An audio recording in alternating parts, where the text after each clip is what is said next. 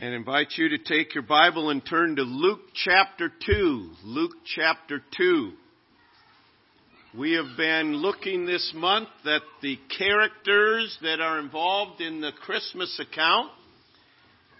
The first Sunday we looked at God the Father. He's the one that wrote this story. He's the one that initiated it. He is the one that empowered it and He is the giver and make sure that at Christmas you don't just focus just on the babe and forget the one who gave Jesus Christ. Um, last week we looked at the aspect of the faith of Joseph and Mary. I mean, called to unprecedented steps and they willingly obeyed. Um, in the face of very, very difficult situations, but were willing to obey and their faith was rewarded. Now we come today to um, two other groups that we'll look at today. Um, the shepherds and the wise men. And really, they came as witnesses of the birth of Christ. You notice in Luke chapter 2, verse 7, Mary brought forth her firstborn son and wrapped him in swaddling clothes and laid him in a manger because there was no room for them in the inn. Now there were in the same country shepherds living out in the fields, keeping watch over their flock by night. And behold, the angel of the Lord stood before them, and the glory of the Lord, shone round about them, and they were greatly afraid. Then the angel said to them, Do not be afraid, for behold, I bring you good tidings of great joy, which shall be to all people. For there is born to you this day in the city of David a Savior, who is Christ the Lord. And this will be the sign to you. You will find the babe wrapped in swaddling clothes and lying in a manger. And suddenly there was with the angel a multitude of heavenly hosts, praising God and saying, Glory to God in the highest, and on earth peace, goodwill toward men. So it was, when the angels had gone away from them into heaven, that the shepherds said to one another, Let us now go to Bethlehem and see this thing that has come to pass, which the Lord has made known to us. And they came with haste and found Mary and Joseph and the babe lying in a manger. Now when they had seen him, they made widely known the saying which was told them concerning this child. And all those who heard it marveled at those things which were told them by the shepherds. But Mary kept all these things and pondered them in her heart. Then the shepherds returned glorifying and praising God for all the things that they had heard and seen as it was told them.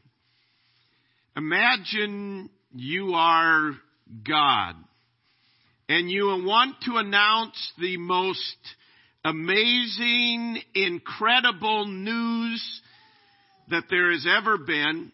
You want to announce the event that would literally change all of history, the birth of God incarnate, Jesus Christ.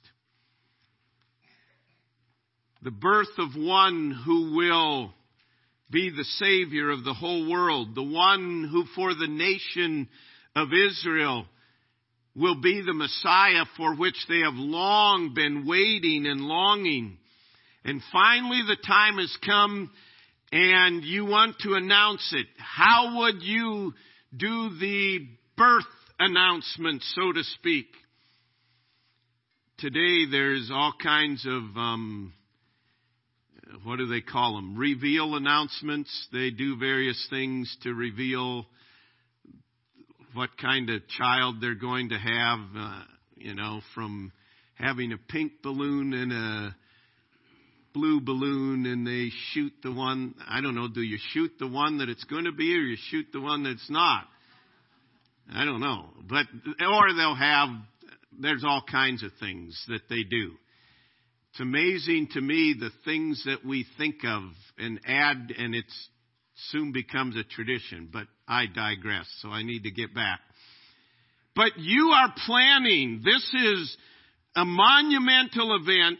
How would you announce it? Who would you invite to this birth announcement?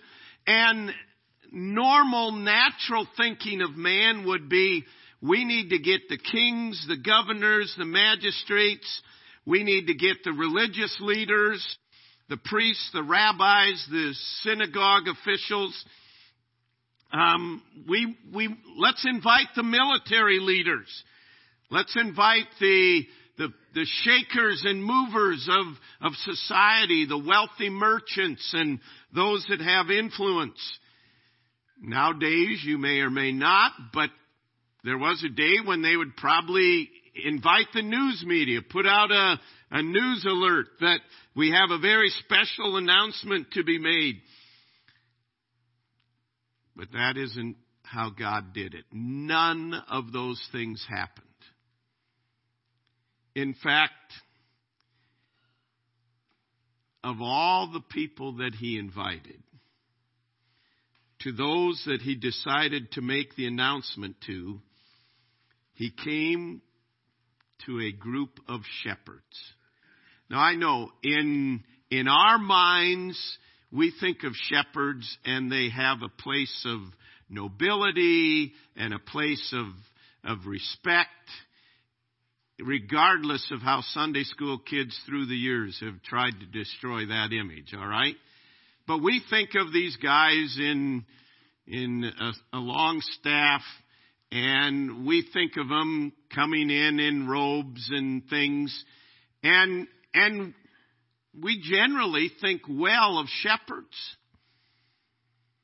At the time of Christ's birth, shepherding, one of the oldest professions of the world, Adam was charged to have dominion over the animal kingdom and Abel was called the keeper of the sheep.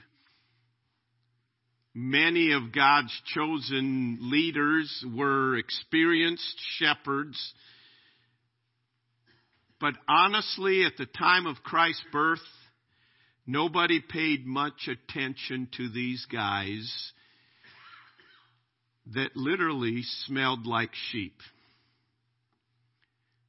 These were guys that were out in the mountains. They were seen as antisocial people, in part because they seldom dealt with people. They were out in the mountains.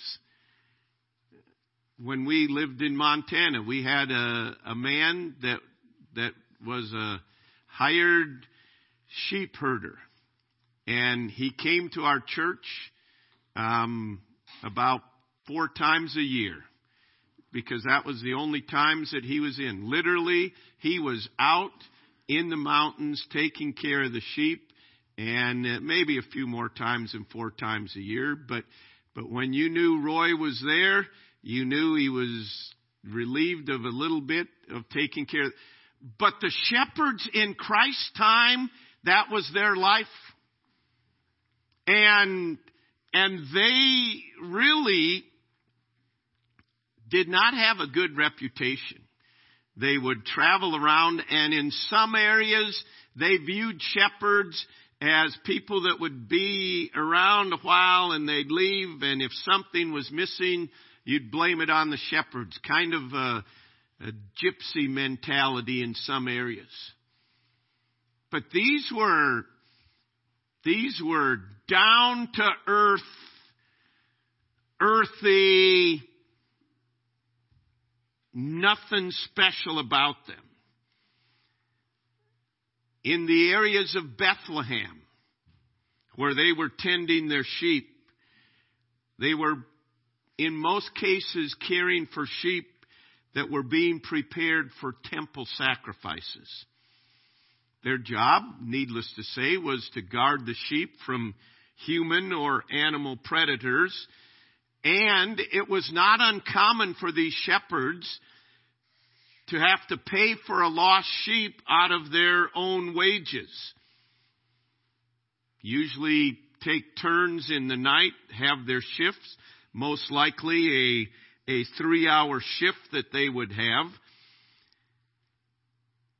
But it's an interesting fact that our Lord was born in Bethlehem, where all sacrificial lambs were born, and he died as the supreme sacrifice in Jerusalem, the very place that all sacrificial lambs were killed. We might say it only makes sense that the Lamb of God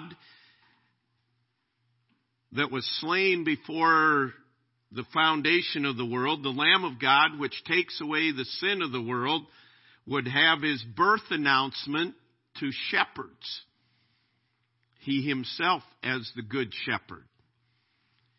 But we might ask, why the shepherds and how many were there and did they all go to Bethlehem? We don't have the answers to that. Probably not. Some they probably left to take care of the sheep. And exactly what did happen to them after they left Bethlehem? But we might, we might ask, why did God choose shepherds? I think there's some lessons we can learn from this. Number one, they were an exhibit of God's love for all.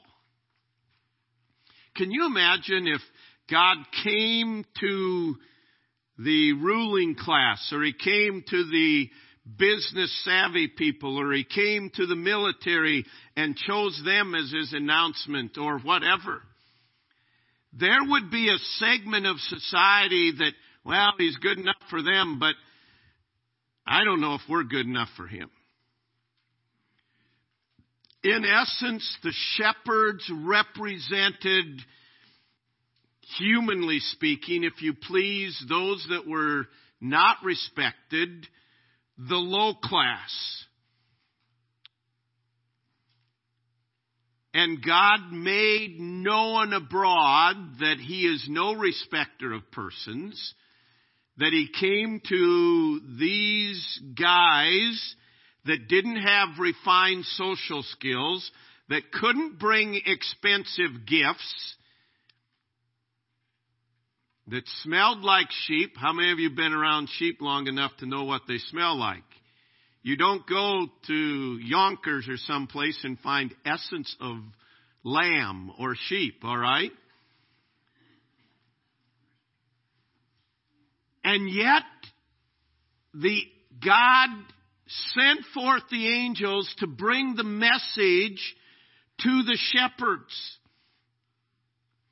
They were an exhibit and an illustration of God's love for all mankind and He chose them.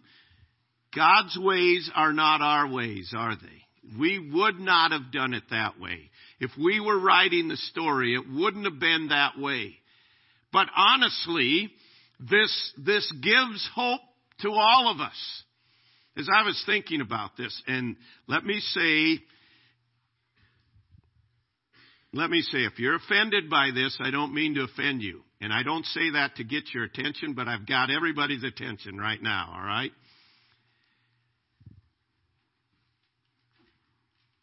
Southern Iowa is not known as the elite in our nation. I mean, I love Southern Iowa. But I mean, you take the nicest, richest, fanciest home in Southern Iowa, and it doesn't, I don't care who it is. It doesn't hold a candle to a lot of other areas. I mean, you go to California, there are more Lexus, more BMWs, more Audis per square mile than there probably is in the whole state of Iowa. Now, we say, so what? As long as the thing starts and runs and keeps me warm in the winter and cold in the summer. But from the world's standpoint, you know, you don't have people moving from someplace and building their home here in southern Iowa.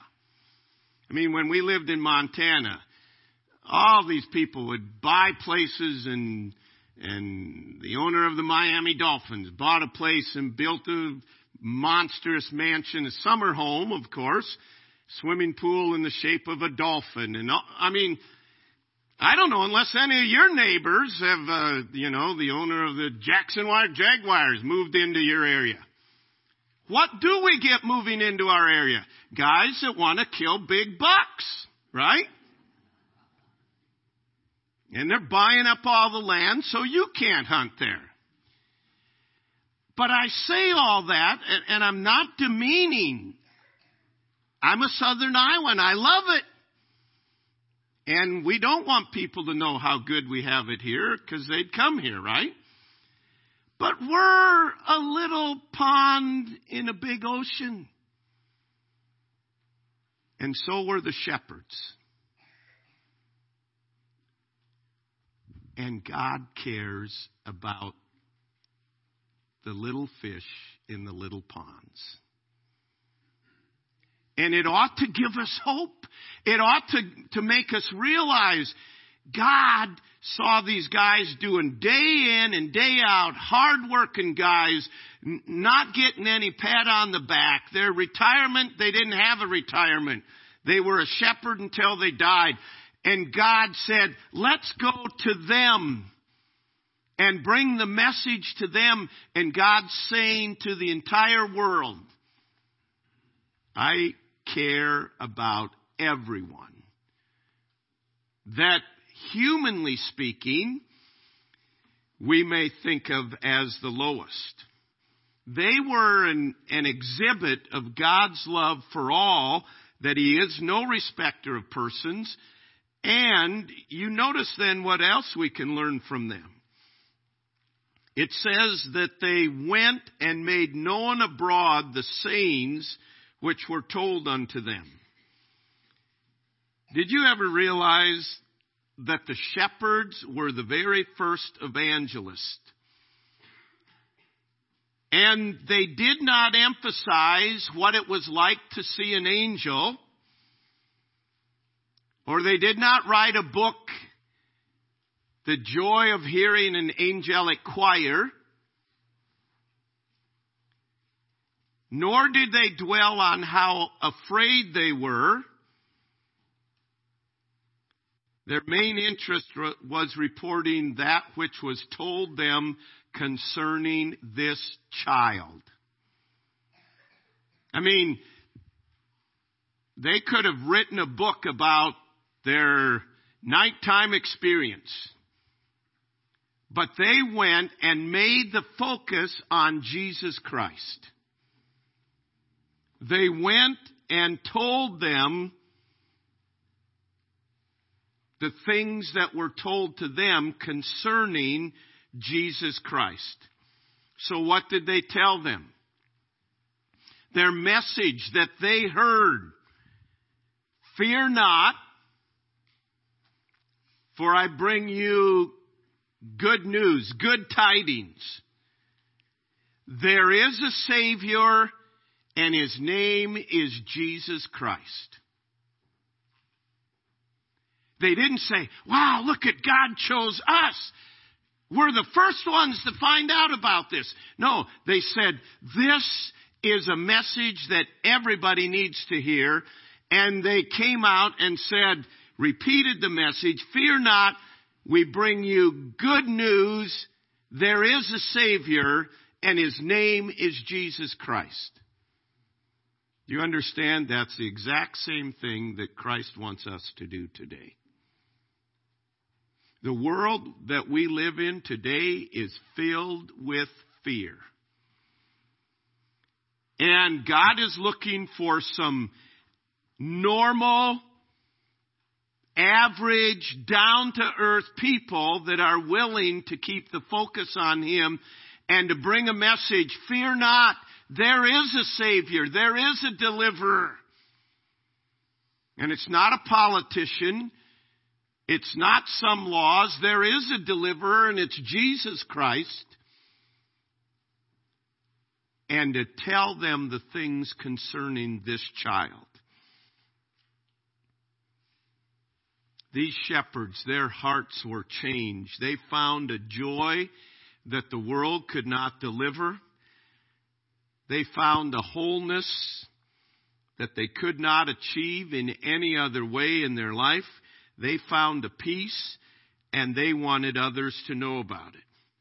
And so it says that they went and continued on their way, glorifying and praising God. Do you understand? These are just common, down to earth, overlooked individuals that God chose to bring the message of His Son to. And when they saw Jesus Christ, they immediately, their response was to go and tell others about it and then to live their lives glorifying and praising God. In, in all probability, they went back and they went back to their normal jobs. We don't read that any of them left that and became disciples of Christ. They went back and continued their job, and in their job, they were glorifying and praising God.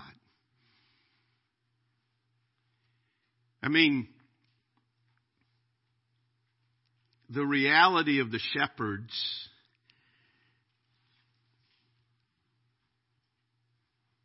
ought to encourage our hearts. I mean, honestly, I can relate to the shepherds. I'm a nobody.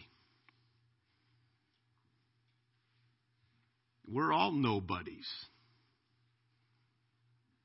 And yet God says, I want you to come see the Christ, and I want you to go tell others, and I want you to praise and glorify me to us as a nobody. Now turn to Matthew chapter 2. Matthew chapter 2. And notice in verse 1. You're familiar with the account. We're not going to take time to read it, but the wise men. Now let me just say, I know that we don't know, I know that we don't know, you get that, alright?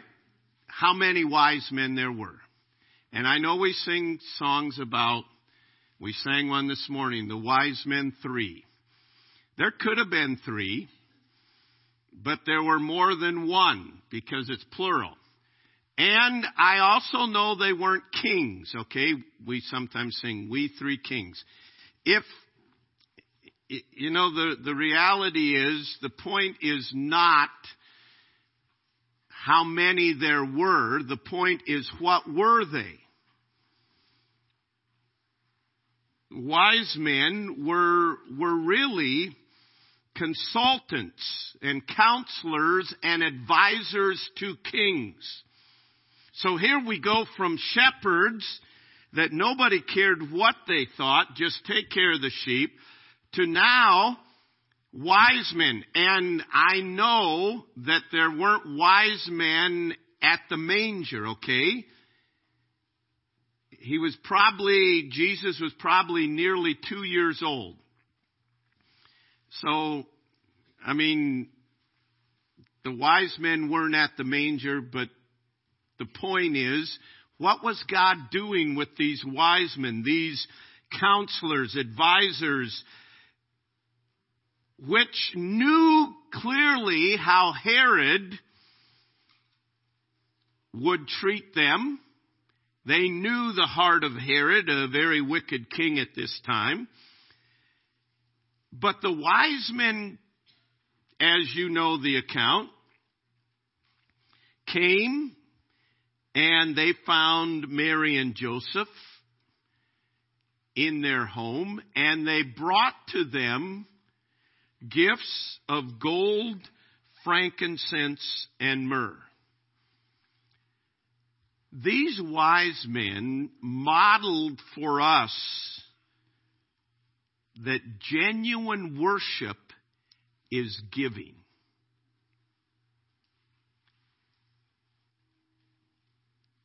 Frankincense and myrrh were very expensive gifts. Historians tell us that a pound of incense cost a full week's wages of day laborers, and the prized myrrh could cost 50 days' wages. These reflect the wealth of the Magi and the worth of Christ in their eyes. They did not consider this um, unusual. They valued the fact that this is the Messiah and he is worthy of, of the highest that we can give him. Some say that gold is a symbol for a king, which Jesus Christ is the King of kings and Lord of lords, and that frankincense was used by priests in their worship. It is a symbol of the high priest. This incense was never mixed with sin offerings like meat. It was only used in the offerings that were pure before God. And myrrh is a symbol of death. He is the king, he is the high priest, and he did die for us. But to the wise men, in their coming, they came to worship him, and to worship him doesn't mean they just had a good feeling. They came to worship him, and it's showing forth his worthness. Worship means giving honor and praise because he is worthy. They all, we don't have the time to go into it, but they all come from the same word, worthiness, worship, show forth his worthship. And, and it's, they came and they showed forth this worship. They brought gifts that they had. They showed forth their love. They modeled that genuine worship is giving.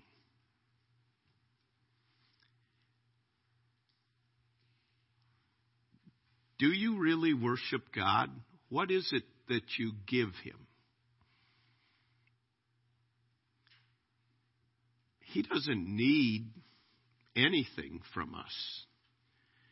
But worship is giving Him our time. Have you been too busy lately that you just don't get time with Him? giving him our praise, giving him our thanks, giving him our will. Lord, it's not about me. It's not my will, but your will be done. To show that you are worthy, you are all knowing, you are all powerful, you are worthy. And I want to show your worthiness by giving you myself. I want to give you this time. I want to I want to have a date with you by giving him our best, giving him the first fruits. You ever think about what can I give Christ this Christmas? So they show us that worship is involved with giving. But they also show us that they feared God, not man. Herod you know this story, Herod had told them to go and come and report back. The angel of the Lord said, No, don't go report back. Go some other way. And they obeyed God, not man, knowing that this could be a death sentence on them. But it says they went out another way, meaning they obeyed God. As Mary obeyed God, as Joseph obeyed God, the wise men obeyed God. And in grave danger did they obey God. We don't know what happened to them, but we know Herod was mad enough that, that he said, I want this child destroyed, and he commanded every male son two years old and under to be killed. Every male son. That's a little redundant, isn't it, what I just said? You think of the, the disaster that it came on the, on the people at that time. This was a very wicked man, and these counselors and advisors to the king, they disobeyed him and obeyed God and went out another way because they feared God and not man. And many, many times we as human beings get into trouble because we fear man and not God. Proverbs 25 says, The fear of man brings a snare. So we look at these two groups. We look at the shepherds, which are, are just the down to earth, no one cares about, and yet they came to Christ and they willingly and gladly shared the good news. And then we look at these highly educated and fully provided for and rich on the other end of the spectrum and God led them to the Messiah, and they gladly worshiped him by giving, and they gladly obeyed him rather than man and went out another way. So, this Christmas, are you willing to be a shepherd and share the good news and glorify and praise God and make the focus Jesus Christ? This Christmas, are you willing to be wise through the act of giving? First of all, giving to God. What do you think God would say if, if you said, God, I want to give you 10 minutes every day this next year that I'm just going to pray? If you're here today and say, oh, that, that'd be nothing. I already do that. Well, give him more. But what are we giving to God? We want all these things from God. But the wise men came and they gladly gave to show that he is worthy. What have you done to show how worthy God is in your life? What have you given to him? So the shepherds and the wise men, the two spectrums, characters of the Christmas story that are witnesses to the worthiness of God and give us a challenge in our life to show forth the message, fear not, good news, a Savior, Jesus Christ, and that give us the message it is more blessed to give than to receive and to fear God and not man. Heavenly Father, I pray that we would learn from these two groups that you mightily moved upon. And Lord, that we would embrace the character the response of the shepherds and the wise men, and that you truly would be glorified not only in our lives this Christmas season, but Lord, throughout the year and until you come again. So, Lord, thank you for your perfect design in the birth announcements for your perfect design and your leading individuals, the wise men to you. Thank you for your perfect design in sending your Son for our redemption. And Lord, I pray if there's one here today that has never called upon you, they don't know the good news that you alone are the Savior. I pray today that they would call upon you. We pray in Jesus' name, amen. Let's stand together with our heads bowed and eyes closed.